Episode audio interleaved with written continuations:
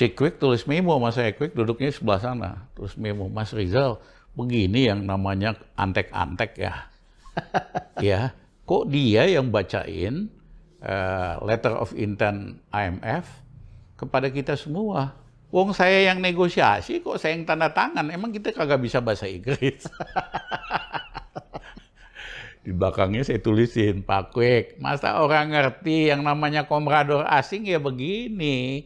Dia ngabdi sama tuannya, bukan sama kepentingan nasional kita. Sayang saya nggak simpen itu. Coret-coret gitu.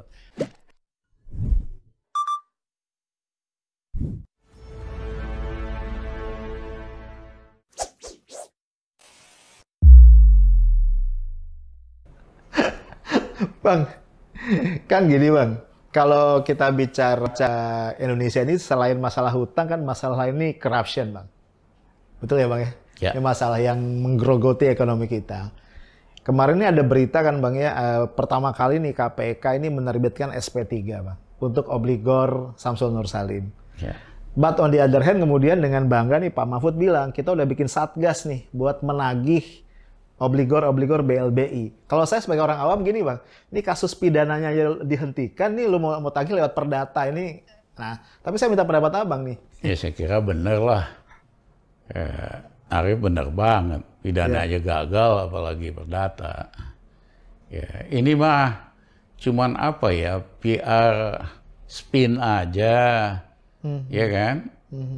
Dibikin lagi seolah-olah ada upaya gitu loh. Ini permainan PR spin aja. Oke. Ini paling jago nih pemerintah ini. Bikin spin-spin PR yang kagak jelas gitu loh.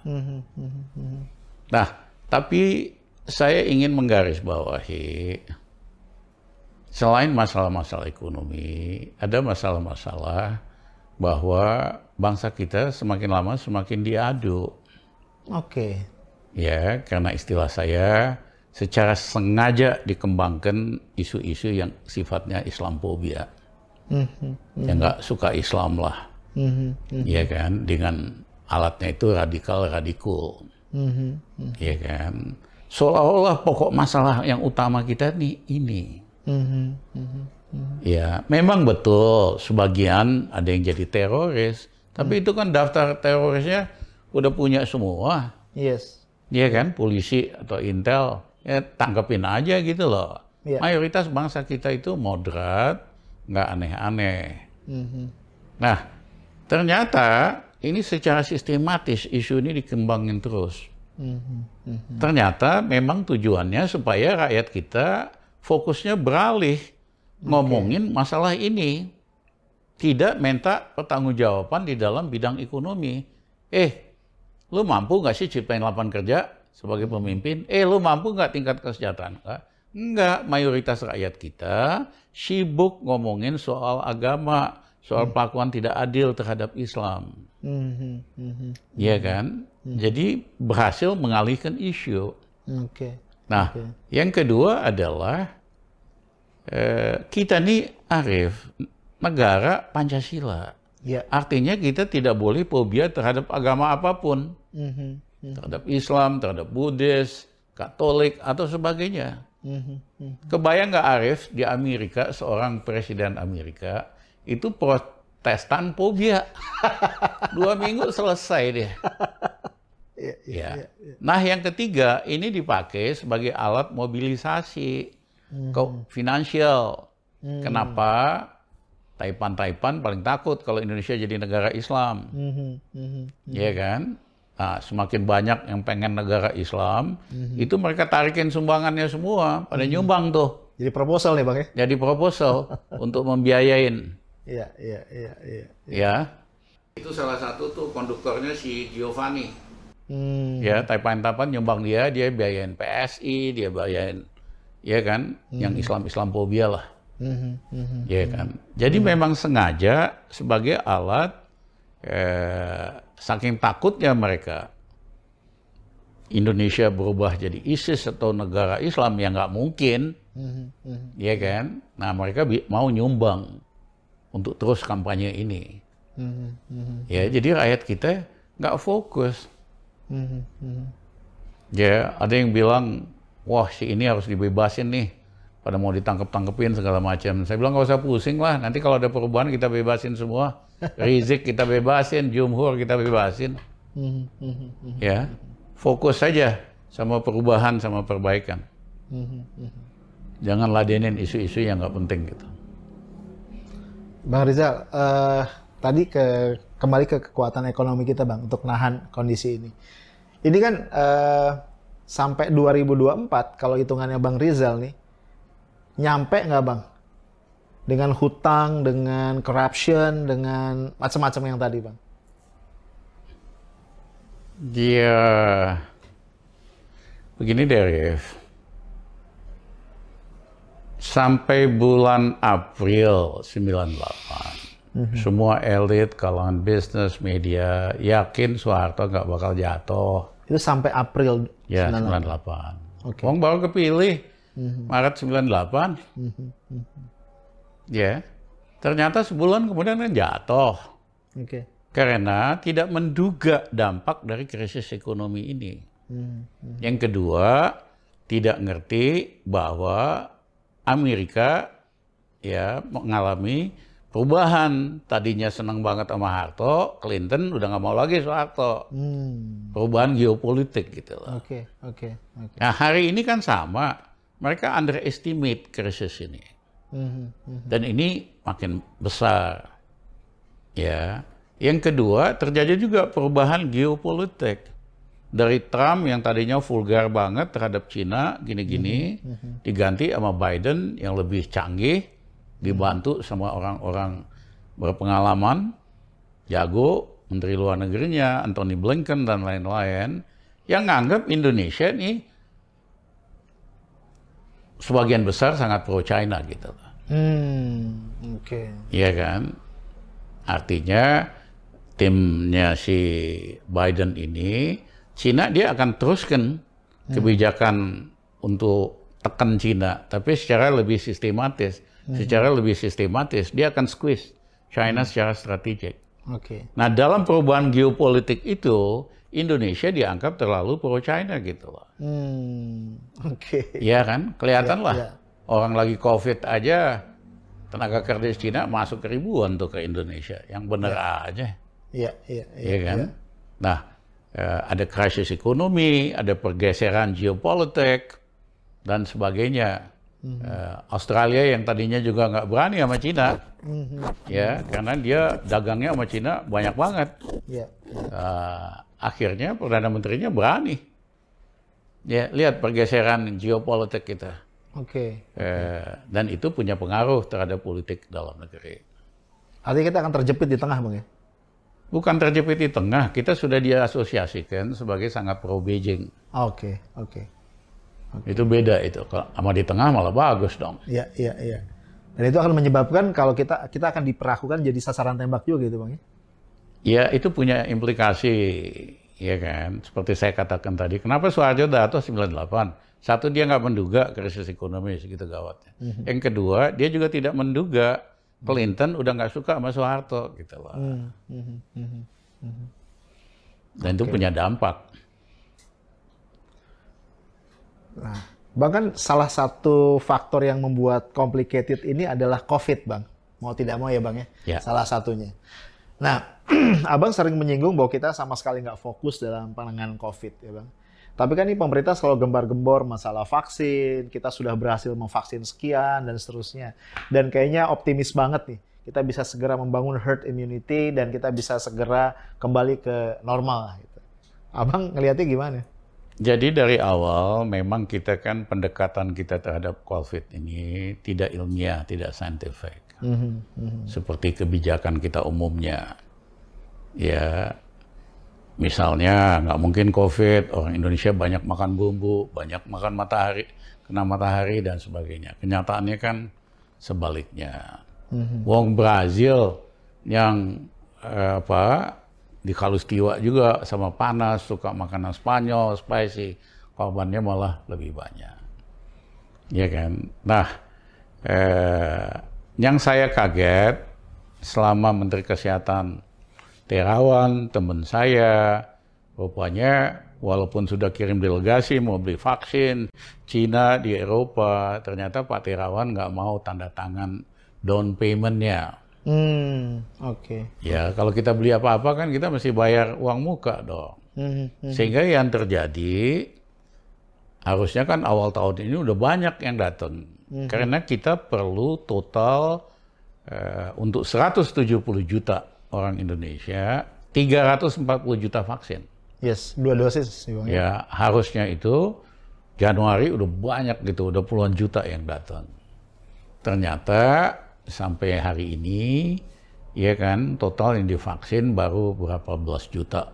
Lupa saya angka, ada grafiknya tadi di situ. Ya, kenapa? Karena vaksinnya nggak ada lagi. Mm-hmm. Datangnya cuma sedikit-sedikit gitu loh. Oke. Okay. Ya, nah kemungkinan besar vaksin buat Indonesia baru sampai besar-besaran akhir tahun ini atau semester depan. Mm-hmm. Apalagi hari ini ada kompetisi buat dapat vaksin karena ada gelombang kedua, gelombang ketiga COVID. Yes. India lagi cari vaksin, eh, Jepang juga, Eropa lagi rebutan vaksin nih. Mm-hmm. Nah kita karena tadi itu nggak mau bayar down payment, datangnya baru sedikit. Mm-hmm. Iya kan? Dan dari segi yang vaksinnya ada sih memang udah dipakai semua lah kasarnya mm-hmm. gitu. Mm-hmm. Tapi supaya kita efektif anti COVID-nya kan harus 340 juta vaksin. Mm-hmm. Dan itu kayaknya bisa diundur sampai akhir tahun ini atau tahun depan. Ya. Jadi eh, Nah, kemudian ada vaksin Nusantara kan? yeah. yang hebohnya luar biasa. Itu anak muda bisnismen 34 tahun dari Surabaya berhasil yakinin Terawan. Hmm. Iya kan? Eh, bagus-bagus aja vaksin buatan Indonesia ternyata juga kagak dari US. Hmm. Tapi yang penting proses tes klinisnya hmm. Hmm. itu nggak dilakukan yang benar sehingga ditolak oleh POM. POM. Iya kan? memang beberapa elit yang nggak tahu dapat apa, ya kan mau disuntik sama vaksin ini. Harus dibedakan yang elit sama rakyat biasa. Kalau elit kan ada masalah dia pasti bisa atasi. Hmm, okay. Ya. Tapi yeah. kalau rakyat biasa puluhan juta kita vaksin, mm-hmm. ya kalau nggak beres yang meninggal banyak banget gitu loh. Oke, okay, oke. Okay. Jadi keputusan okay. BPOM itu tepat, ya kita risetnya aja nggak benar kok. Mm-hmm. Mm-hmm. Ya itu vaksin Nusantara tadinya pakai nama dosen-dosen UGM, UNER, semua pada ngundurin diri cuma dipakai namanya doang, tidak mm. dilibatkan di dalam tes klinisnya gitu. Oke, okay, oke. Okay. Ya. Jadi apa? Ya kita sekali lagi kalau kita mau maju, kita mesti menggunakan pendekatan saintifik mm-hmm. sejauh mungkin kebijakan jangan kira-kira hmm. ya tapi ada estimate-nya ya eh, harus ikutin kalau obat itu clinical test hmm. yang lazim di seluruh hmm. dunia untuk hmm. obat baru gitu loh. Nah, tapi kalau pendekatannya itu hanya soal semangat semangatan ya ciri-ciri negara berkembang gitu lah. bang, tapi kan nih vaksin ini juga aspek politisnya jadi kental banget ya bang ya. Uh, pengambilan keputusannya segala macam karena misalnya uh, Bepom juga orang kan bertanya-tanya juga betul nggak sih efikasinya segitu yang Sinovac misalnya bang ya. kan ini ada jemaah haji kita nih nggak bisa berangkat nih bang umroh udah pasti nggak bisa ya. berangkat karena Saudi menolak bang Sinovac karena nggak ada dari WHO apa ya memang Sinovac efikasinya sekitar 55 persen mm-hmm. dengan risiko ya kan sisanya itu nggak efektif mm-hmm. harus di vaksin ulang atau apa gitu loh mm-hmm. ya memang nggak bisa dihindari ini kan ada aspek bisnisnya tuh luar biasa mm-hmm. bukan politis bisnis ya yeah, yeah. karena kebayang nggak kalau kita udah vaksin nih 340 juta vaksin tahu-tahu yang efektif hanya 55 persen kan mesti vaksin yang ketiga lagi, ya, keempat ya. lagi. duit lagi. Itu duit gede semua. ini katanya bisa 75 T bang tahun ini doang bang. Ya mungkin lebih lah saya kira ya. Karena mm -hmm. sekarang makin susah dapat vaksin. Mm -hmm. Pemerintah Eropa aja Jerman itu lagi nyari vaksin. Oke. Karena dia ada gelombang ini lagi bang ya? Iya, karena gelombang kedua. Iya. Variasinya gelombang ketiga. Bang, yang rame juga belakangan ini adalah reshuffle, Bang. Nah, ini menarik nih buat saya tanya pendapat Bang Rizal. Ini kalau saya hitung-hitung nih Bang, eh, di antara juara-juaranya Pak Jokowi salah satunya juara reshuffle, Bang. Karena dari apa masa kepemimpinan beliau ini kalau jadi besok reshuffle, ini reshuffle yang keenam, Bang. Menurut Bang Rizal nih, ini reshuffle ini masih masih ada gunanya atau gimana? Dan kalau ada nih siapa, Bang? Yang menurut Abang mestinya di di cut nih? Kalau reshuffle dalam negara demokratis itu biasa sekali. Oke. Di Eropa malah sering di Italia itu benar-benar. Ya, ya pertanyaannya kalau di Eropa reshuffle ya perdana menterinya juga, Oke. iya kan, diganti. Karena dia kan yang pilih menteri-menterinya. Oke. Jadi bukan hanya menterinya doang gitu loh. Oke. Di Je- di Belanda ya kan perdana menteri eh, mundur juga semua gitu. Oke. Dan memang rakyat kita sih banyak yang mau ya semuanya dong, jangan menterinya doang. ya kan? Iya, iya. Nah, eh, teorinya sederhana, kamu ganti dengan tim yang lebih bagus gitu loh. Mhm. supaya kinerjanya lebih bagus. Fakta bahwa sering sekali diganti menteri-menterinya, nunjukin bahwa timnya nggak bagus, Oke. ya kan? Tapi yang milih kan presiden, tanggung jawab dong, Yes. ya kan? Kalau menterinya nggak bagus gitu. Nah, kenapa menterinya banyak kan nggak bagus? Satu, basis pemilihannya itu eh, tidak berdasarkan profesionalisme. Mhm. ya karena dari partai Oke. wajib diambil. Padahal kita mengaku negara presidensial. Oke. kalau parlementer ya boleh harus dengerin partai. Kalau presidensial kan enggak. Oke. yang kedua ada bandarnya cukongnya. Yang pengen menteri si ini si itu. Atau Rizal Ramli harus diganti. Ya kan? Itu taipan reklamasi. Udah bayar. Supaya Rizal Ramli jangan jadi menteri Mhm. ya Yusuf Kala punya kepentingan bisnis banyak Rizal Ramli digusur. Mhm. ya kan? Nah esensinya pemilihannya itu nggak jelas basis profesionalismenya. Mhm. belum lagi integritas. Banyak yang kemudian mau jadi menteri mau jadi kaya raya. Ya kan? Itu kan udah prinsip yang salah.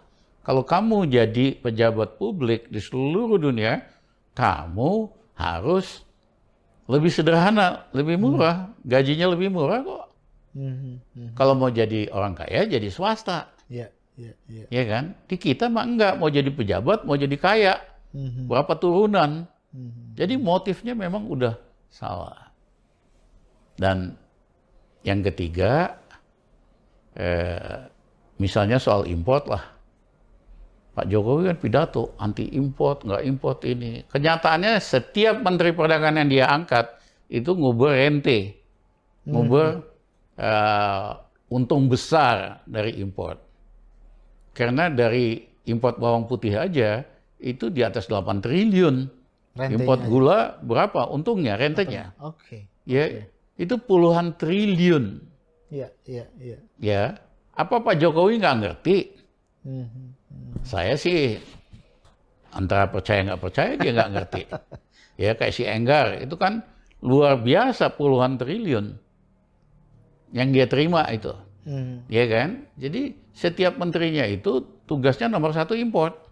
Hmm, Sebelum- siapa pun orangnya. Sebelum yang sekarang nih, Iya, yang baru diganti itu juga sama. Begitu jadi menteri minggu pertama dia udah import gula, udah import garam, segala macam. Yang baru juga karena mereka tahu setiap import itu mereka terima setoran. Oke, oke. Ya kan? Ini kan uh, udah ada kartel ya.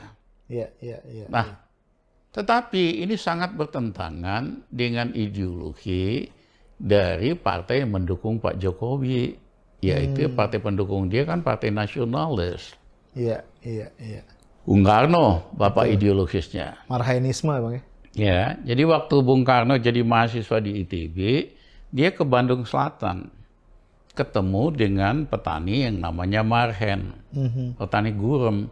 dia sedih banget, prihatin banget, dia kembangkanlah bagaimana Indonesia harus menaikkan kesejahteraan para maren-maren ini. Itulah yang jadi basis ideologi daripada nasionalisme. Ya, tapi kok bisa Mega, Mbak Mega, PDIP dukung orang presiden yang membiarkan kebijakan ekonominya itu bikin rakyat susah. Kebijakan import, marhen ini makin lama makin miskin. Oke. Saya nggak ngomong apa ada, tadi saya kasih tabel kan. Nilai tukar petani kan merosot. Oke. Apalagi ngomongnya itu. Artinya petani makin lama makin miskin dengan kebijakan ini. Ya, jadi eh, udah mengkhianati ideologi pendiri daripada eh, partai nasionalis lah Bung Karno yang sangat pro eh, petani. Oke. Oke. Nah sebetulnya dalam waktu kurang dari tiga tahun dengan kebijakan perdagangan yang lebih pro kedaulatan pangan dengan pricing policy yang lebih pro dengan kebijakan pangan, kita dalam tiga tahun nggak usah import apalagi beras, gula, lain-lain, kecuali kedelai mungkin lebih susah, ya kan? Artinya kalau mau memang bisa meningkatkan kesejahteraan petani, Oke. ya.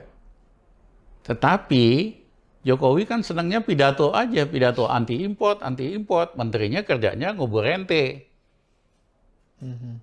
ya kan? Itu lebih kepada nggak tahu atau nggak berdaya, Bang? Enggak.